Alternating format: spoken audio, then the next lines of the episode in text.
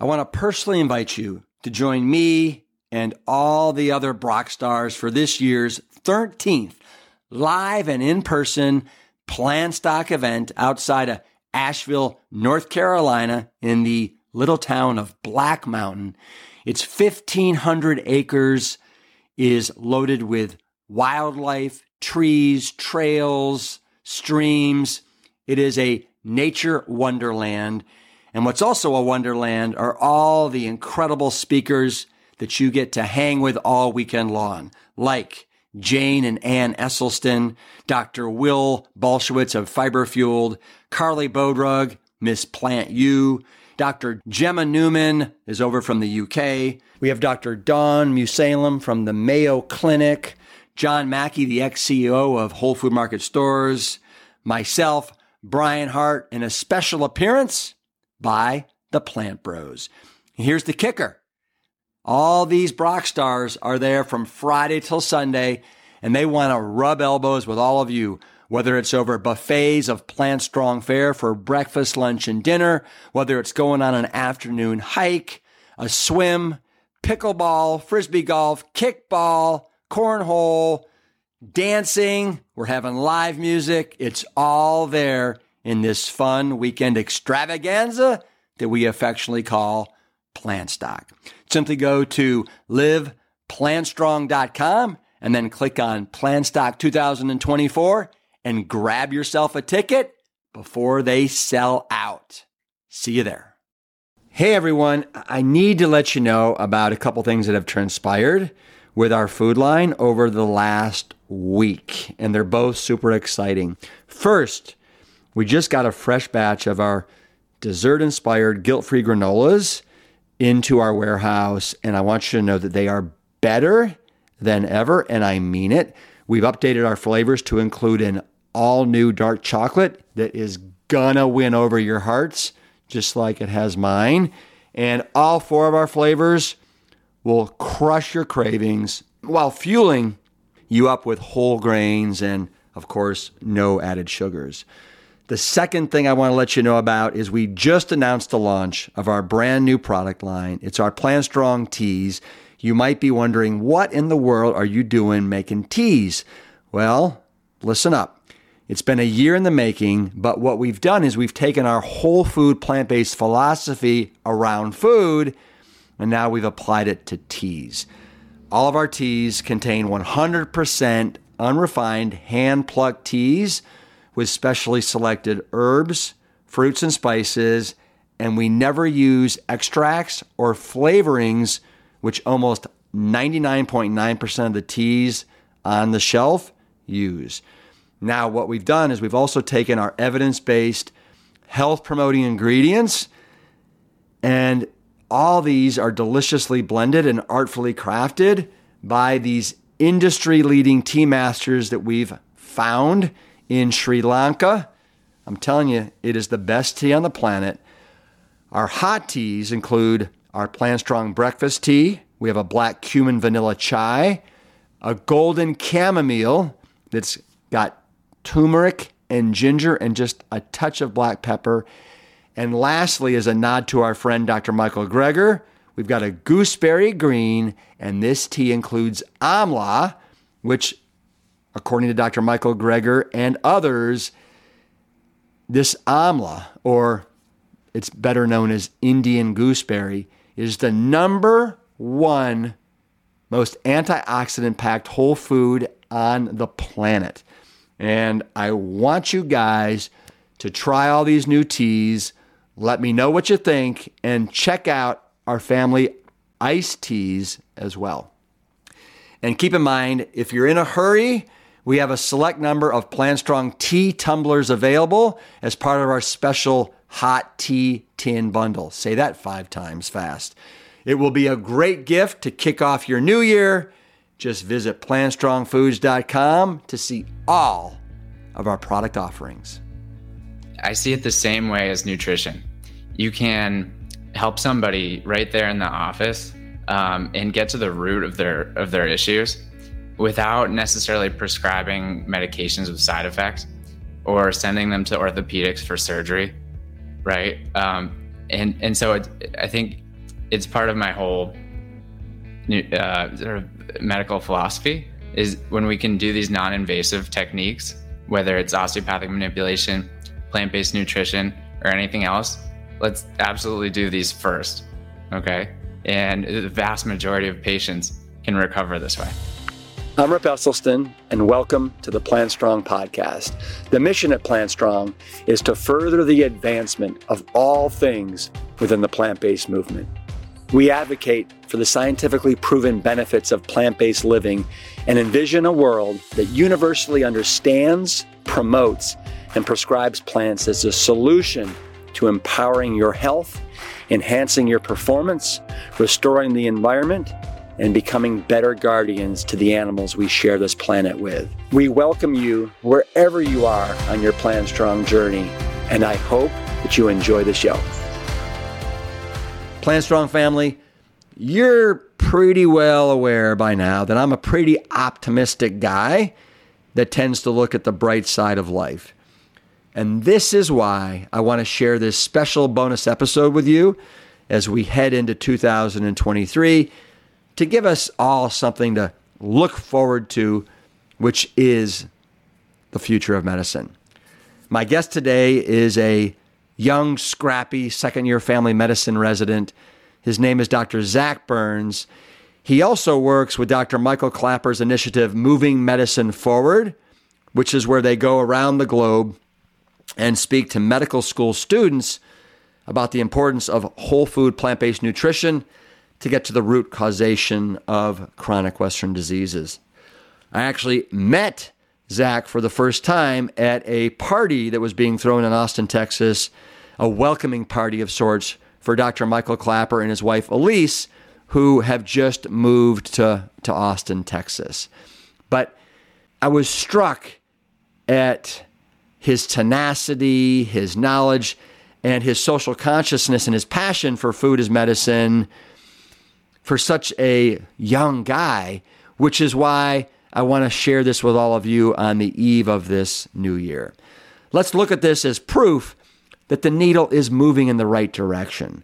Medicine is moving forward with people like Zach, Dr. Michael Klaper, and all of the pioneers that we feature on the Plant Strong podcast. The future is bright and will continue to shine that light on those who are paving the way on the Plant Strong podcast. Zach, welcome to the Plant Strong podcast. It's really great to have you on the show. So nice to be here, Rip. Yeah. So now tell me, Zach. So we met a couple months ago at a party for Dr. Michael Klaper, and you are currently in residency uh, for medicine. At what point do we start calling you an MD or a doctor? Uh, if you wanted to, you could you could start now. So residents are doctors. Once you graduate med school, uh-huh. you you have your doctorate. And in residency, you just have a, a, partial license. So the work you do falls under an attending physician who's yeah. graduated residency also. Uh, but we're we're doctors in training, you could say. And uh, actually, there there I think you've had some other osteopathic physicians on the show so my degree is a DO actually, not a MD, and we're licensed to do the same things. There's just a slightly different philosophy of training, and then the tangible difference is we're we're uh, educated in osteopathic manipulation, which is a hands-on technique uh, for a variety of medical conditions. Did you specifically choose going in into becoming a DO instead of an MD because of certain things that it allowed you to do? Exactly. So I find osteopathic manipulation to be a similar modality to plant based nutrition. Hmm. Um, and I'll explain. So imagine if for those unfamiliar, this is this is a hands-on manipul- manipulation technique. It looks sort of like a blend of physical therapy and chiropractor and massage, but it's it has its own perspective because through through our medical training and it's non-invasive is the key. So I see it the same way as nutrition. You can help somebody right there in the office um, and get to the root of their of their issues without necessarily prescribing medications with side effects or sending them to orthopedics for surgery. And and so it, I think it's part of my whole medical philosophy is when we can do these non-invasive techniques, whether it's osteopathic manipulation, plant-based nutrition, or anything else, let's absolutely do these first. Okay. And the vast majority of patients can recover this way. That sounds pretty good. And so tell me, as a DO, are there uh, like just as many specialties that you can get into as an MD?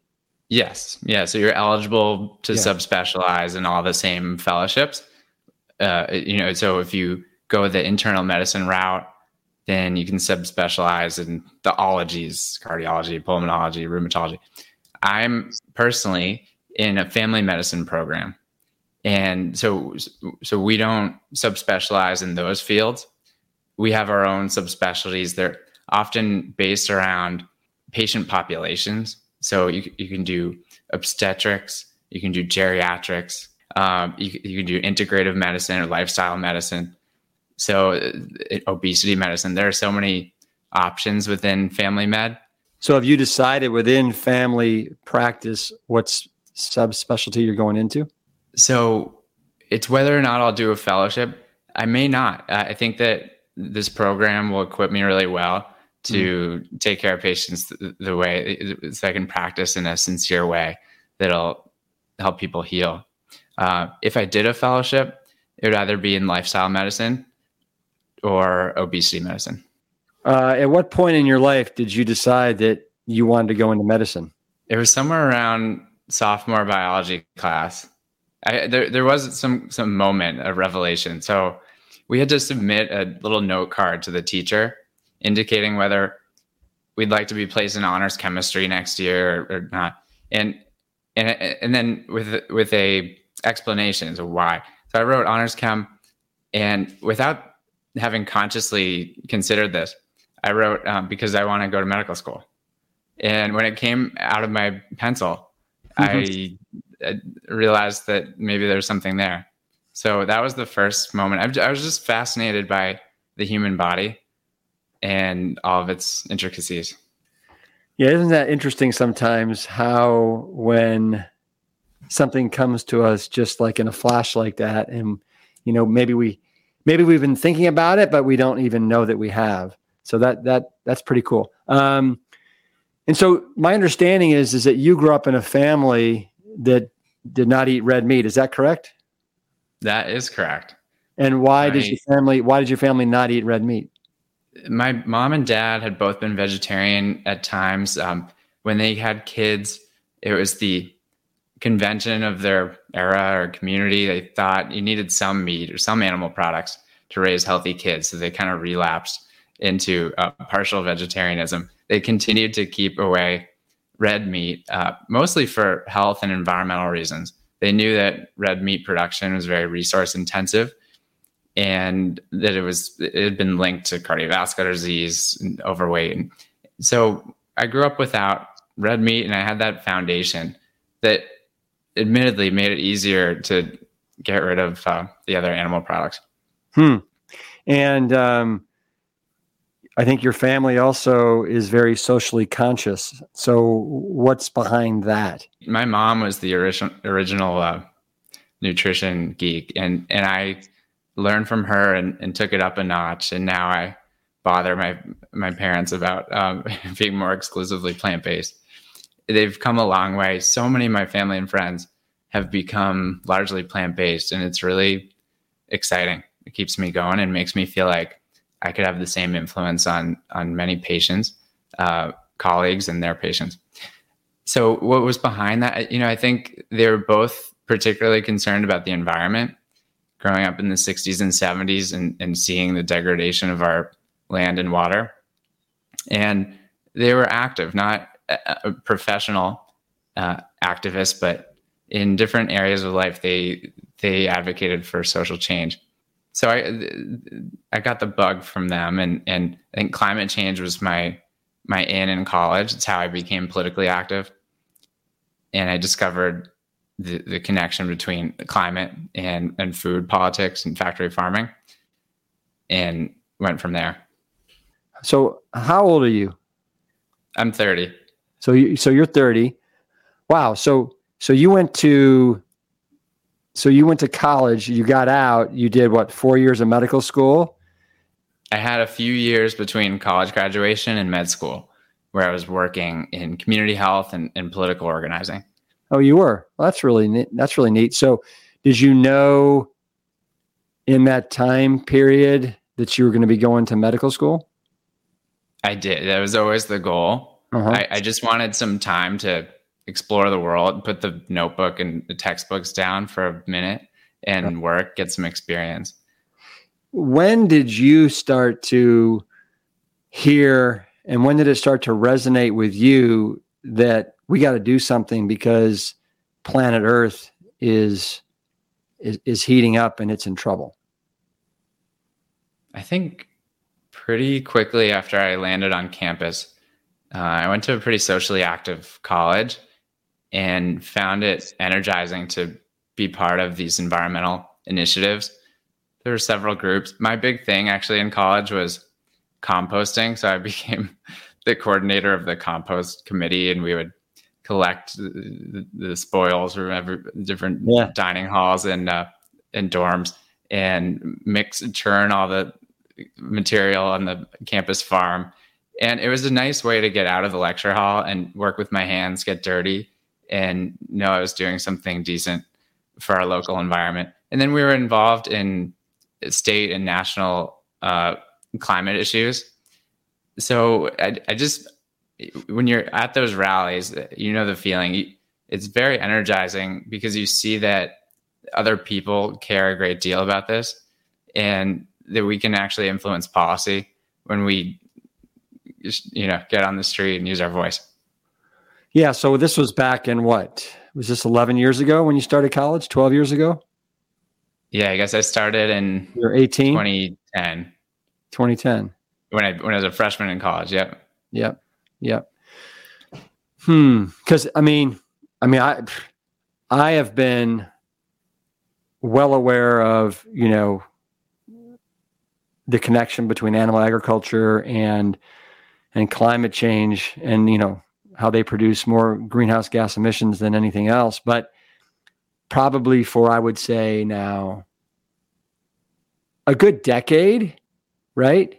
And maybe a little bit more than that. But it's it is it is phenomenal to me when I think about how there wasn't anything in any of the newspapers. It wasn't part of the conversation really collectively until like 2015, 16 is when it kind of made its way under the radar. And now it's like, you know, you can't go a day without hearing about it 50 times right? Yeah, I, you know, I remember talking to a good friend in college who was uh, in politics. He was studying politics, and he we were talking about whether climate change would ever become a mainstream political issue. Oh my god! So this was somewhere around 2011 or 12. He said, "Nah, no way." And um, fortunately, it it is central, and even in the debates, maybe yeah. more on one side than the other, but um, it's it's right there prominently. Mm-hmm. And I'm encouraged that factory farming and our food system might have the same trajectory.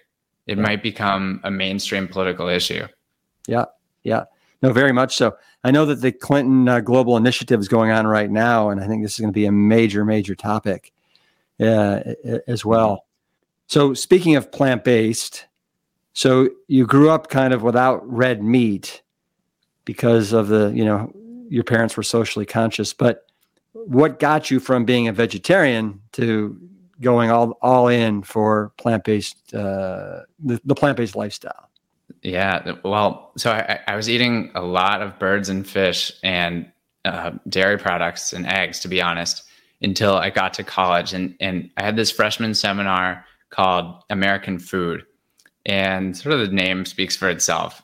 I lost the taste for for meat. Uh, you know, a few weeks into the course. Yeah. So that was easy for me. I don't remember that being challenging at all to give up the birds and fish. What was, but but I was I was still eating the uh, dairy and eggs for several years, and then uh, I, I was a philosophy major, right, alongside pre med, and my advisor was the type of philosopher who looks at ethics and really critically considers right and wrong and different moral philosophies and how we can justify certain actions. And within that realm, she looked at animal ethics. And I took this course with her called Humans, Animals, and Nature, where I pretty quickly discovered that the, the way we were procuring animal products was completely unjustifiable. And if I wanted to be a decent person, or whoever I wanted to be, I just couldn't keep eating animal products. So, and yet my favorite foods were pizza and ice cream. Mm. And it took me a couple of years to let them go. And you've let them go. I've let them go. Yes. And I, you know, I wish I did this much earlier. Yeah. Yeah. Um, well, congratulations. And so now you uh, you've been like knee deep in the plant based lifestyle for how long? So I've been vegan since 2014. It's been eight or nine years. Uh-huh. And one of the things that that you um, you're doing now is is you're you're helping Dr. Klaper with his initiative, moving medicine forward, which is really really cool. Tell me, and I want you to talk to me about and let everybody know what moving medicine forward is. But before you do, so, so everybody that's listening, you know, Dr. Klaper has been a regular on the Plant Strong podcast. I believe I've had him on three different times. We'll put in the show notes all the different episodes and the number, but um, he is really just a absolute gem of a human being. And you somehow saw him or saw him in some documentaries and was really enamored with, I think, his whole ethos. So, will you talk to me about like how you came to know Dr. Clapper and what inspired you to reach out to him. Uh, enamored is the right word. I watched Cowspiracy. I saw his scene where he talks about baby calf growth fluid yeah. as cow's milk, and I was totally enamored. I thought he was charming, hilarious, and communicated really well um, with a lightness, but but uh, a strength of conviction and among all the plantricians, his style resonated with me. So he, I mean, he was a hero. If you asked me, uh, uh, you know, before we met, who are a couple public figures you'd like to meet more than anybody else in the world, he'd be uh, right up there. Uh, and so I'm still starstruck. I, I got to not only host him to speak to my med student group, but then I've been working with him and actively assisting his initiative called Moving Medicine Forward. And let everybody know what um, what is Moving Medicine Forward and what do they do? So this is an organization with a mission to build a generation of physicians who are finally equipped to tackle the chronic illnesses that are plaguing our society, whether it's obesity, diabetes, cardiovascular disease, hypertension, all of these autoimmune processes that were triggered by lifestyle. So Dr. Klaper has been doing this for decades, right? But he, he wanted to, after he retired from clinical work largely, um, he wanted to influence the next generation. So that's where moving medicine forward comes in. And um, who do they who do they speak to? Our target audience is medical students. So they're somewhere between college and residency. They'll be fully licensed doctors within five years, and they really need this information. So that's our our target because while they're learning the ins and outs of human physiology and anatomy, um, we need to introduce these concepts of lifestyle medicine and the power of nutrition uh, to prevent and often reverse disease. Because otherwise, as Dr. Klaper likes to say, pharmacosclerosis will, will set in because pharmacology is probably the biggest piece of the med school curriculum. Uh, it's certainly the most complicated and requires the most uh, time studying. So that's our model right now. Med students learn about drugs, but I like to say I didn't pursue med school. It's it's really it's it's a lot of work, um, not to mention the tuition. I didn't do all this to become a glorified drug dealer. I actually wanted to help people out, um, which is the same with my colleagues. So we need to find ways, um, in addition to uh, in primary to pharmacology, to help people uh, prevent and reverse disease. Well, so Dr. Klaper has been doing the moving medicine forward for I think it's like three or four years, maybe even a little bit more. At what, right. at what, at what point did you get involved? I was lucky to be there right at the beginning. So I had started a group on campus called Plant Based Healthcare, and we asked Dr. Klaper to speak. We had no budget. Mm-hmm. It was a long shot. I submitted something through his website, and miraculously, he he said, "Yeah, I'll speak, and don't worry about the cost." So he spoke. You know, there were hundreds of people there. We had not only medical uh, students and faculty, but we had people from all over South Florida. I was at Nova Southeastern, and I think there were 400 people there. It was this uh, incredible event. Afterwards, we had this meeting outside with some of his volunteers, and we were talking shop about how can we make this uh, more impactful across the country. So th- these were some of the initial conversations. And when I asked him if I could participate in his in his movement, uh, assist him in any way, he said, "Actually, yeah, we're we're launching this moving medicine forward, and I need a med student who understands how this is going in 2022 or whatever year it was, so that we can communicate with other med student leaders and create some infrastructure for change." So have you have you seen him um, present to a whole bunch of medical students before? Yeah, yeah.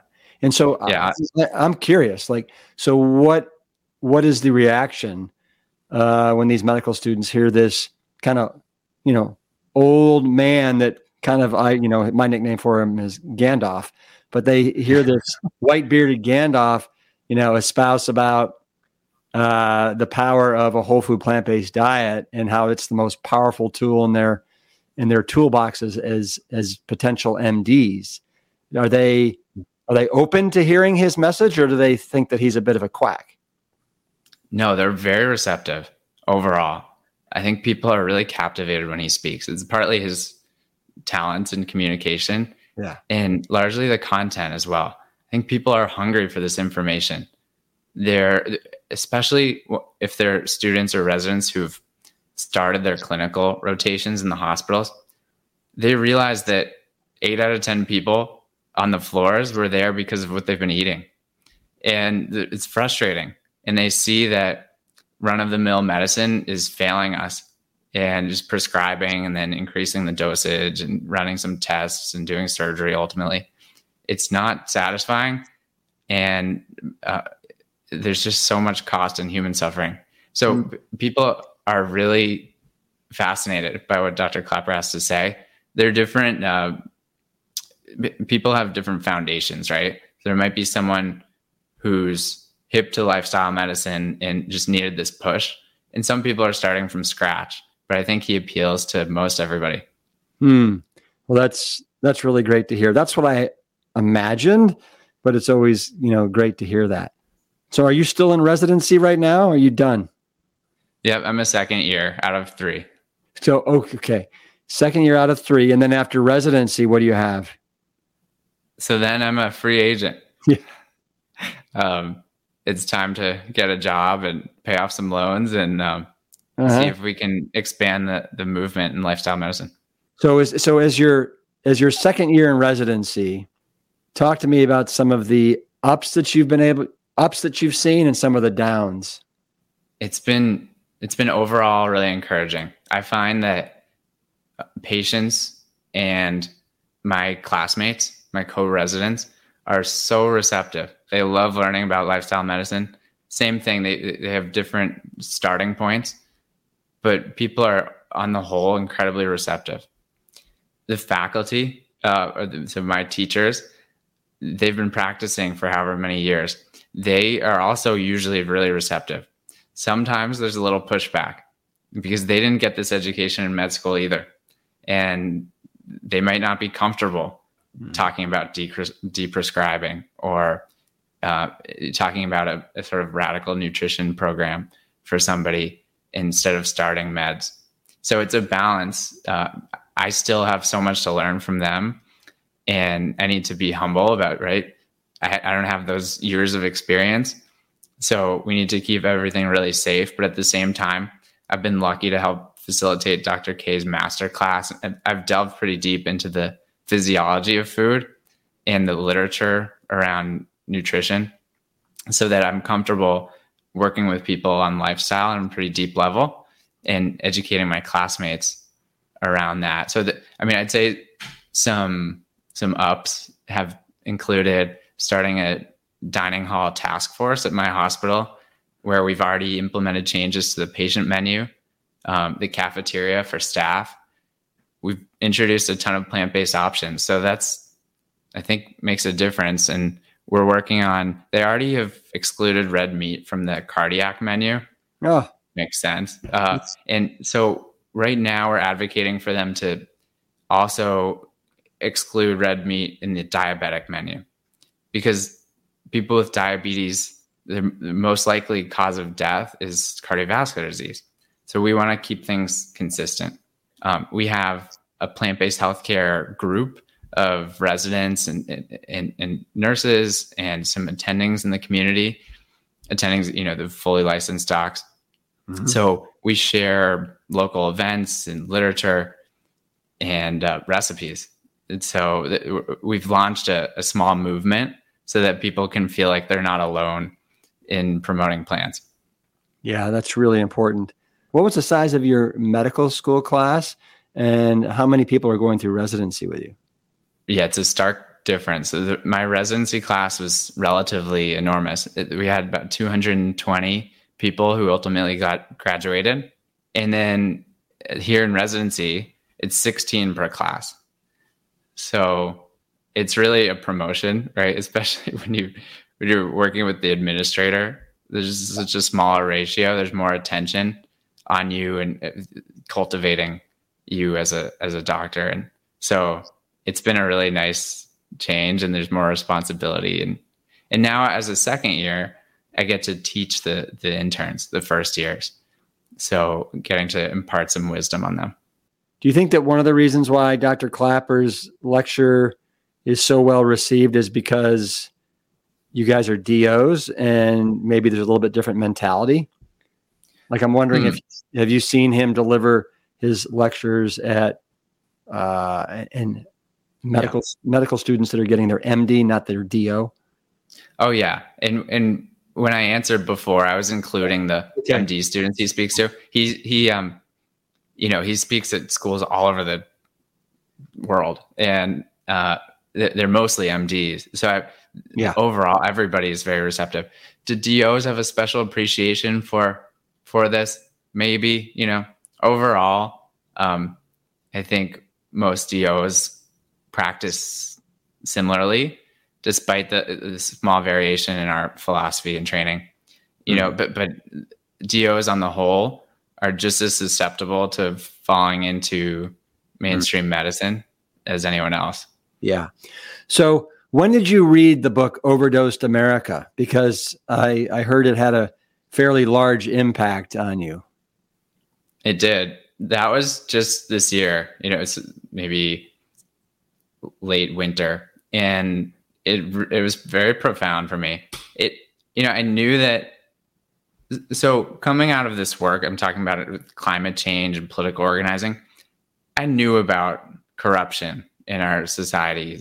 Companies want to earn profits and they sort of influence policy.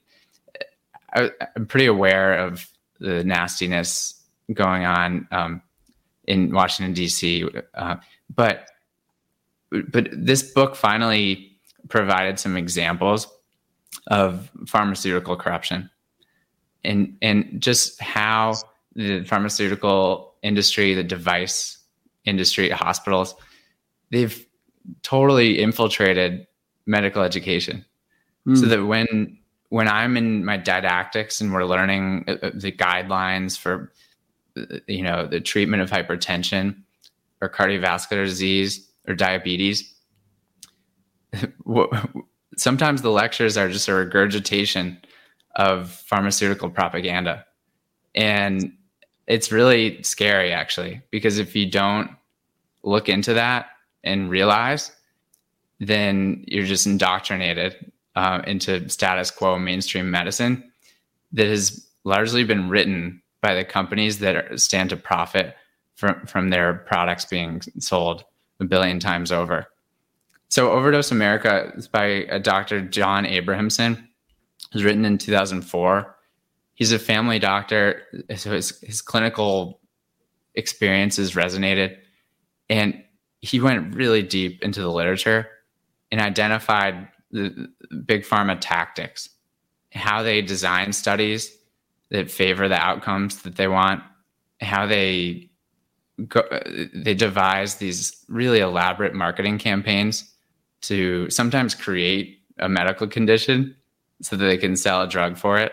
Uh, other times, they decide that okay, this drug has worked for cardiovascular disease. Let's see if we can create a new indication in diabetes and make twice as much. Mm. And it inspired me to do a deeper dive and look at. So here, here's one example. Can I share one? Um, no, I was just going to say. I was just going to say. I would love to hear an example of one. Yeah. Okay.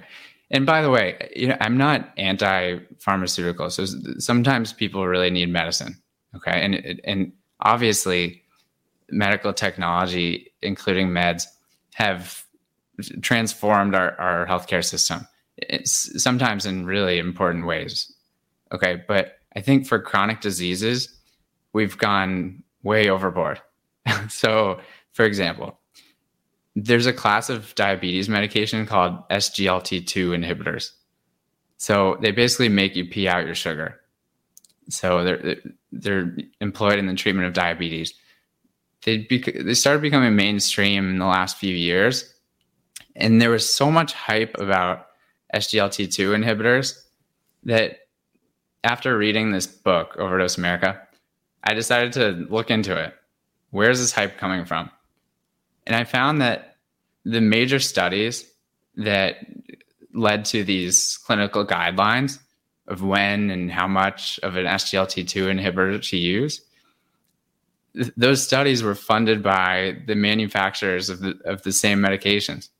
Mm. Um, and, and then I, so there's just this inherent conflict of interest that makes you really wonder where our guidelines are coming from. And recently, I presented a, an overview of, of these um, of statins. So people are usually familiar with statins. They lower cholesterol and supposedly uh, prevent cardiovascular disease. Now, they they seem to have some good results with people in people with existing cardiovascular disease, but this this literature review was about whether you should start somebody on a statin just to prevent heart disease in the first place. And when you look into it, and they they say this in the review, uh, 23 out of 26 of the randomized trials that they include and, and glean the, the insights from, they're funded by the statin industry. And so you just, you, you know, it makes me skeptical um, and I want my colleagues to have the same level of of um, of concern, not necessarily to boycott these medications, but just to be thoughtful and use lifestyle primarily. Yeah. No, I think I think that some of the stats that I've heard is that with statins, yes, it can be helpful with somebody that's had a previous cardiovascular event in preventing another one, but I think I've read up to 30%. But if you haven't, it um, 100 people have to be taking a statin medication for five years for one person to get some sort of a benefit from it. So it's almost the same as a, if not, well, you'd be better off probably taking a placebo. Uh, is is my understanding based upon those numbers. Yeah, and one of the tactics that they use is they compare a statin to a placebo, and that's where they get the results but they never compare a statin to reducing red meat by 25% or taking a walk three times a week because I believe that they're afraid if they publish those results, it would not look good for statins. Right. Um, just these basic lifestyle changes uh, often way outcompete the chronic disease meds that we regularly prescribe. No, 100%. And not only, do, I think, do they outperform uh, statin drugs, but you also don't have any side effects, right? And the side effects that you do have are very positive. Indeed. Yeah. Yeah. And, and spill over into many places in our lives. Um, so, what are some of the lectures that you've been delivering to uh, to med students? So, I've been zooming out into public health land. One of them is called Plant Based Nutrition for Social Justice. And I've, I've delivered this presentation several times now to med students and community organizations. And it's really well received. I'm, I'm glad to give it. It's a heavy presentation. So we talk about the, effect of food, uh, our food system on the environment, disproportionate chronic disease among low income and non white Americans, uh, global, global poverty, um, deforestation. And then, and then we talk about other social justice movements, whether it's for racial equality or gender equality, or and, and we make some comparisons because if I can be honest, I think we'll look back on factory farming like an, like other forms of, of human slavery and genocide. And so I I make some pretty clear comparisons to help the audience make connections between what's going on um, and what we've seen historically. So it's this kind of big picture analysis of our food system that's been exciting to be able to provide for people. Then uh, there's one more. So, food environment and zoonotic disease is mm. the other main one I've been giving recently. So that looks at following many plantations, trying to help people make that connection between our food system and the infections that are coming from livestock production or uh, poaching and um, bush meat production and trade coming out of COVID 19, right? Because all evidence suggests that COVID 19 originated from, from the wet market in Wuhan, China, where these different species come from around the world um, to be dismembered and sold. And it's a perfect breeding ga- ground for a novel pathogen like SARS CoV 2. So, and yet, you know, there are only a few people discussing that. And if, if, if we don't get the message out, right, we're projected to have these novel pathogens coming from uh, factory farms, like a like a avian influenza that could be way more transmissible and severe than COVID nineteen. So it's pretty frightening, um, and I, I want to show med students that there are big there are bigger public health issues to consider here. I would say that it's very frightening to say the least, right? I mean, if we could have another zoonotic disease that is more severe than COVID 19 and is more easily spread, um, yeah, that, that, that just might be the undoing of us. I mean, yes, it's, it's not pretty. Yeah.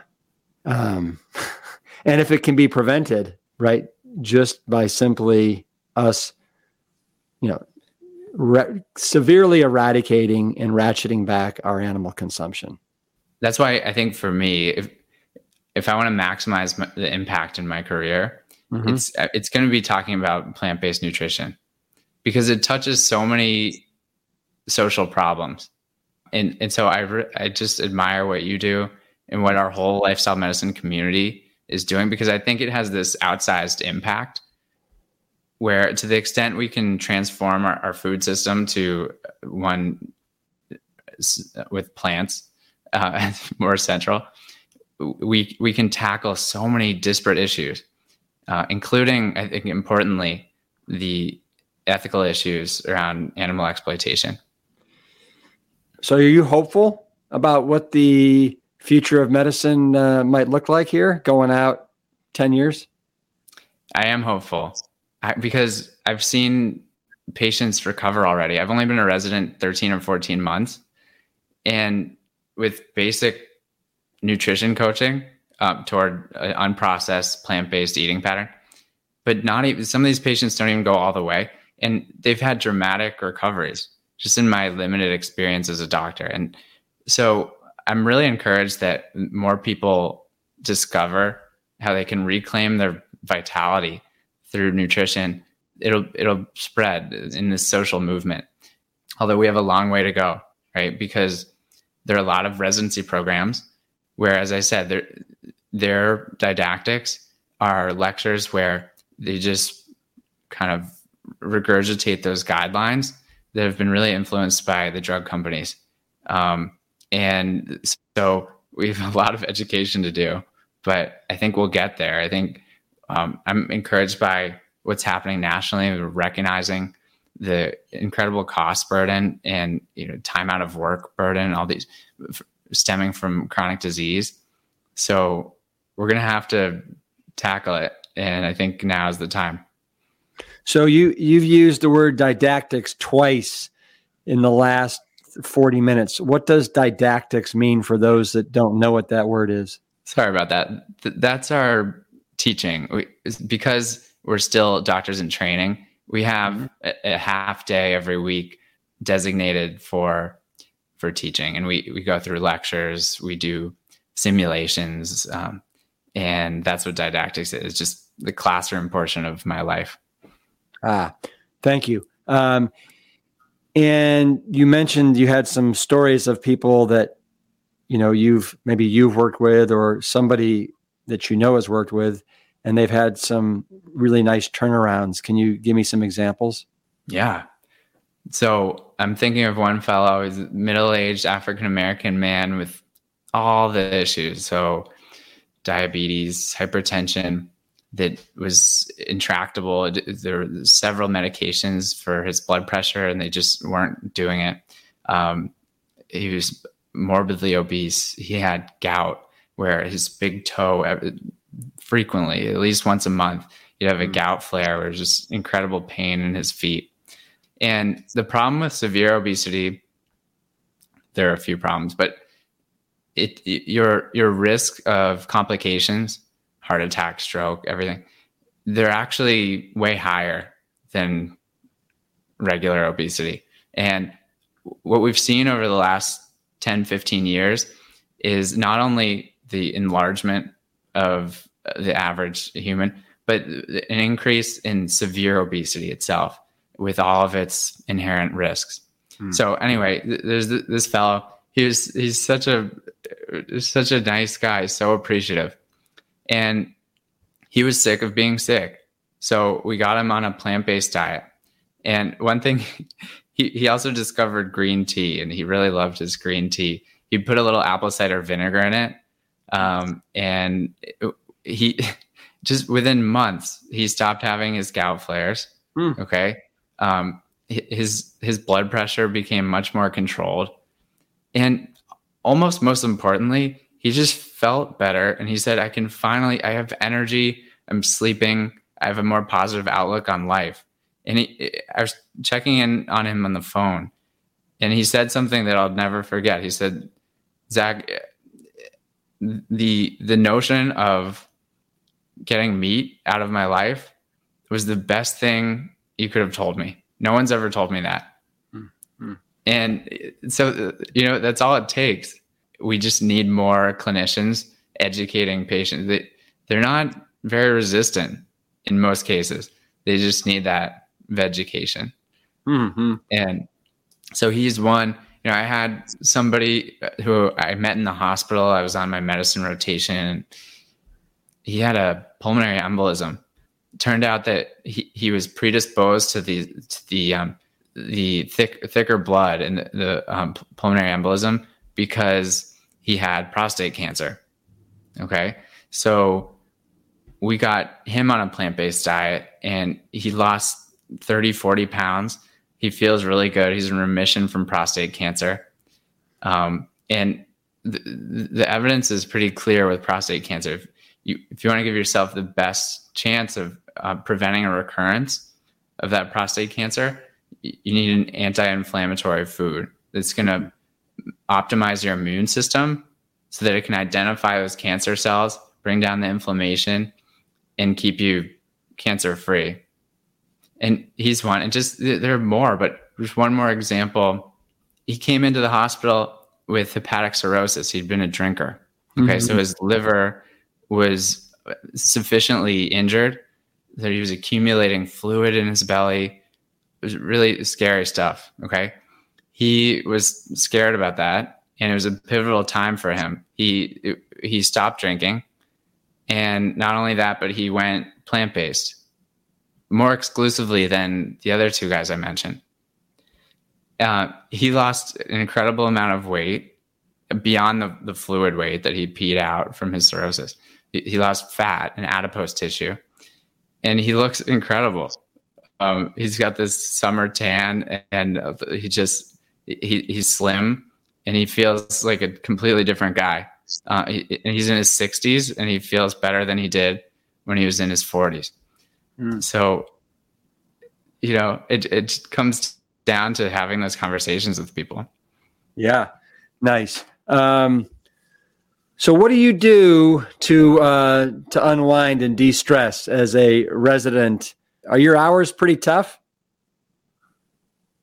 You know, I can't complain. They're, yeah. they're tough, but it's like I am pretty. I'm fueled by plants, and and so I enjoy working. It's it's just really gratifying work. Um, so they're long days, especially when you're on hospital rotations. Okay. But there are other residency programs. For example, if you're a surgery resident or an OBGYN resident, those hours are worse. Okay. Yeah. So overall, I can't complain. It's a, it's a more than full time job. Yeah. So what do you do to unwind? I'd say key for me is exercise. Um, nothing as crazy as you, but I I'm a daily runner, so I'll run two to five miles, and that helps me sit straight the next day and, and focus and um, just be calm.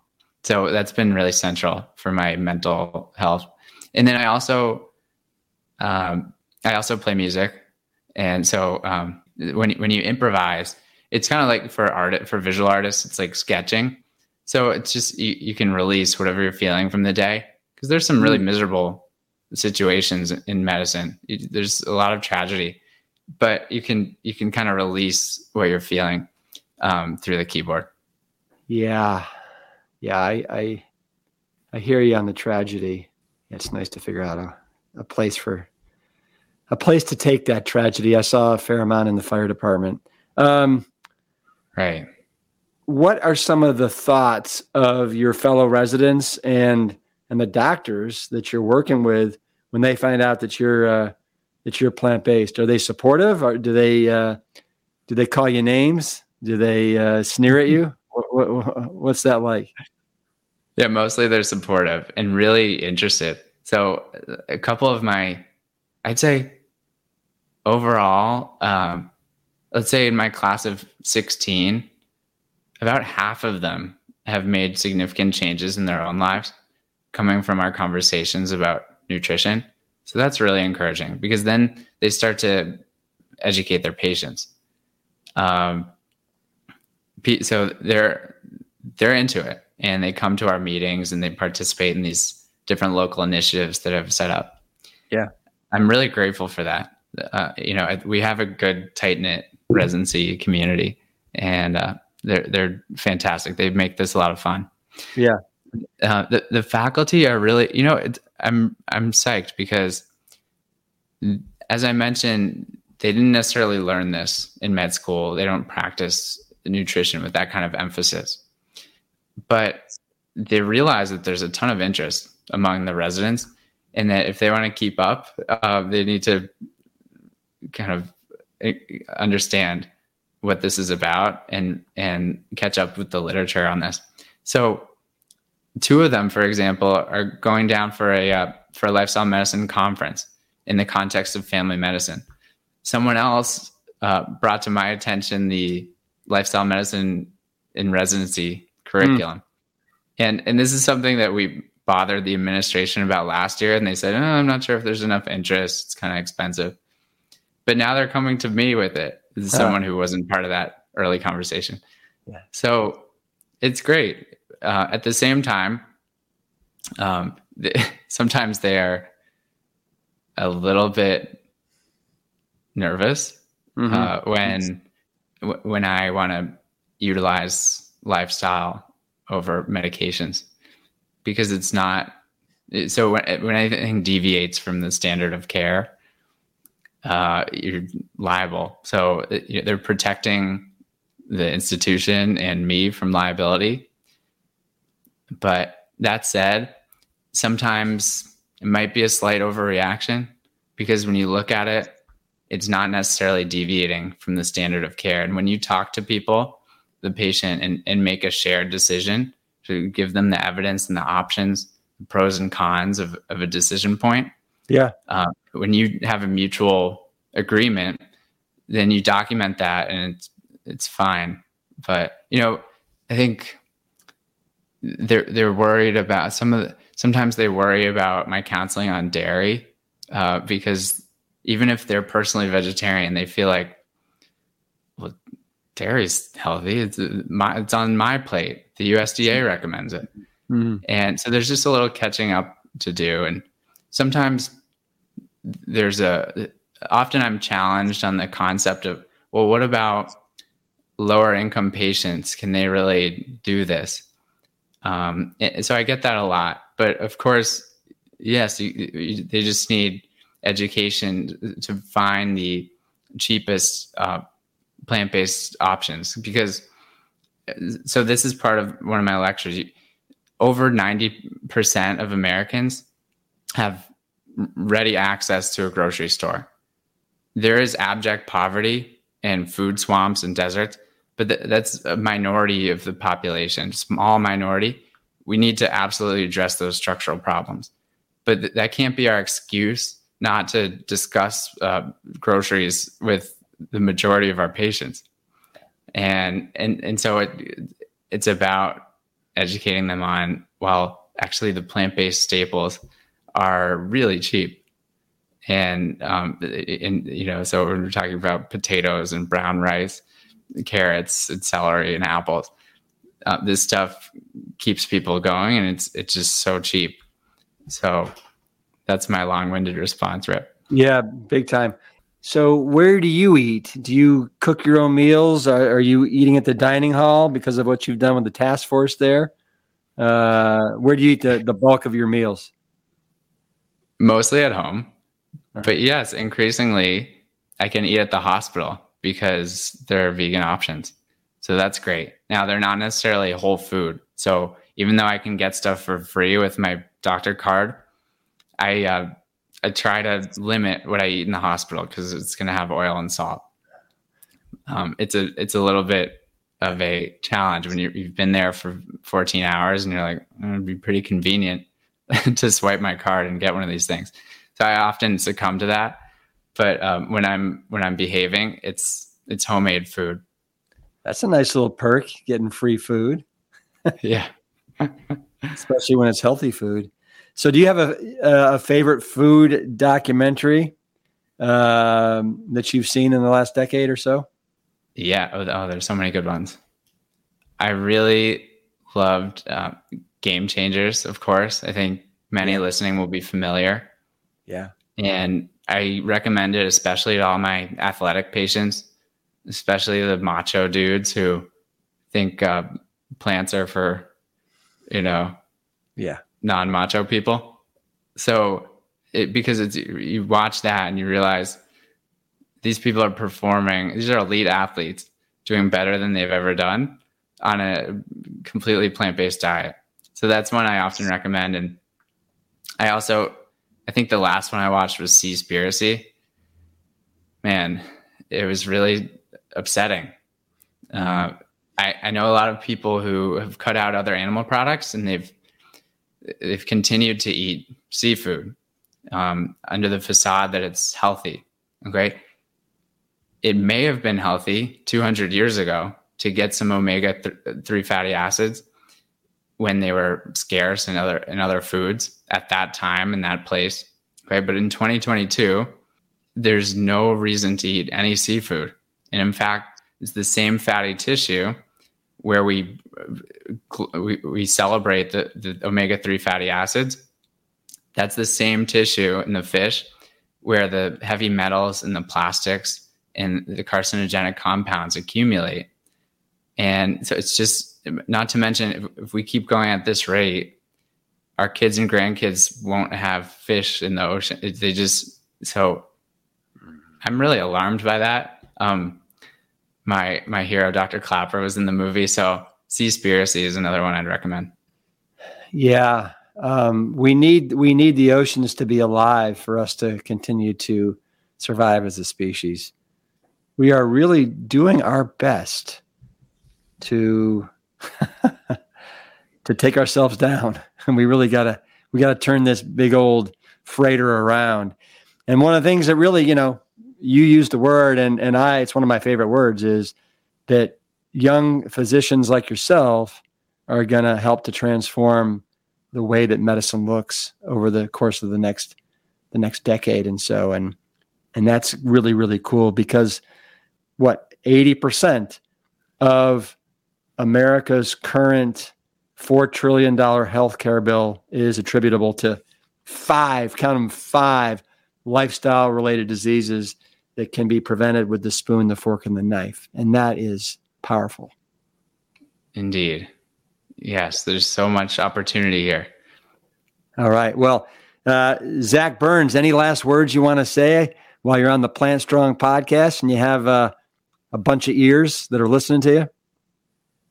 I just want to say thank you. This this movement, it, it, right? It's important. It um, is my professional interest, but it also makes me really happy. I'm so inspired by what you're doing, Rip, and all the plantricians who came before me and hmm. showed me that this is a way I can practice medicine in a sincere way, where I'm not just copying the status quo and going about it in a way that's kind of disappointing and where it doesn't actually heal people. So I, I just want to express my gratitude at everything you're doing and uh, and th- this this burgeoning movement that's going to include so many more people in my generation. Um, you know, pr- soon. Um, you use the word plantrician. Is that is that a big fancy term for a plant based physician? I guess so. Uh-huh. Yeah, it's just a silly term. Someone who's yeah who's um, hip to the power of plant based nutrition to prevent and reverse disease. All right. Well, um, Zach, hit me up, man. Give me a give me a little plant strong fist. there you hey, go. All the best to you and everything you're doing, and uh, I hope to see you in uh, in Austin soon. Would love to. Thank you, Rip. If you want to learn more about moving medicine forward, visit drklaper.com. And I'll be sure to link that and some of Dr. Burns' resources in the show notes. Let me wish you a happy new year from all of us from Plant Strong. I can't tell you how much we appreciate the support, the follows, the likes, and the reviews. And I can't wait to see what 2023 brings for all of us. See you next year.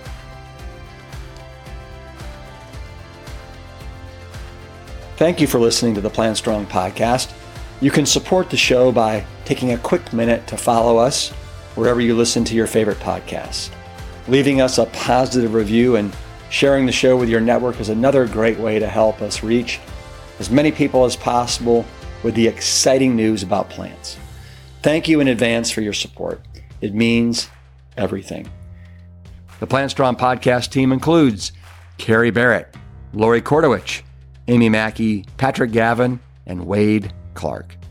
This season is dedicated to all of those courageous truth seekers who weren't afraid to look through the lens with clear vision and hold firm to a higher truth. Most notably, my parents, Dr. Caldwell B. Esselstyn Jr. and Anne Crile Esselstyn. Thanks for listening.